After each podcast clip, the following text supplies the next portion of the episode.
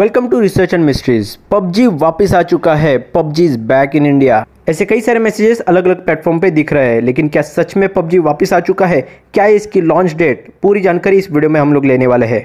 दोस्तों, जब PUBG ban हुआ था तब उसके इंडिया में करीबन 50 मिलियन एक्टिव यूजर्स थे, यानी कि ये सबसे बड़ा गेम था इंडिया का। लेकिन बैन किसकी वजह से हुआ?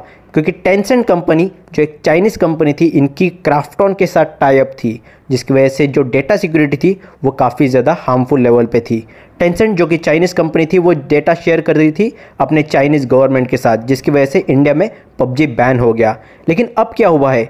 क्राफ्टॉन कंपनी जो साउथ कोरिया की है और जो पबजी की मेन डेवलपर कंपनी है, ये इंडिया में रीलॉन्च करना चाहती है। लेकिन यहाँ के कंपनियों के साथ टाई अप करने के बाद अभी इसमें कोई भी चाइनीज़ कंपनी इन्वॉल्व नहीं रहेगी।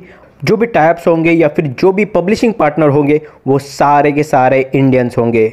हालांकि इसका नाम अब बदल दिया गया है, अभी पबजी से ये कहलाएगा बैटलग्राउंड मोबाइल इंडिया।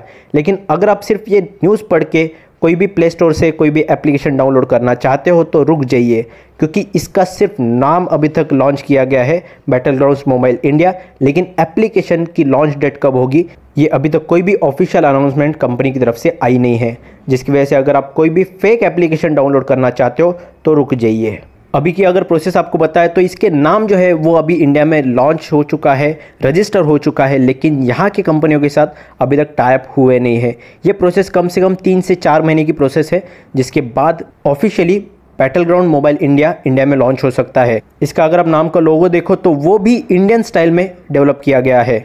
जब सारी बातें अच्छी हो तो समझ लीजिए कि एक बुरी खबर भी आने वाली है। बुरी खबर ये है कि अब आप 3 घंटे से ज़्यादा देर के लिए पबजी नहीं खेल सकते और डेली स्पेंडिंग लिमिट जो है वो $95 तक की कर दी गई है। इसके अलावा अब आपको साइन अप करते समय पेरेंट्स का मोबाइल नंबर देना होगा। इसका मतलब पेरेंट्स के पास अपडेट होगी कि आप कितने समय तक खेल रहे हो।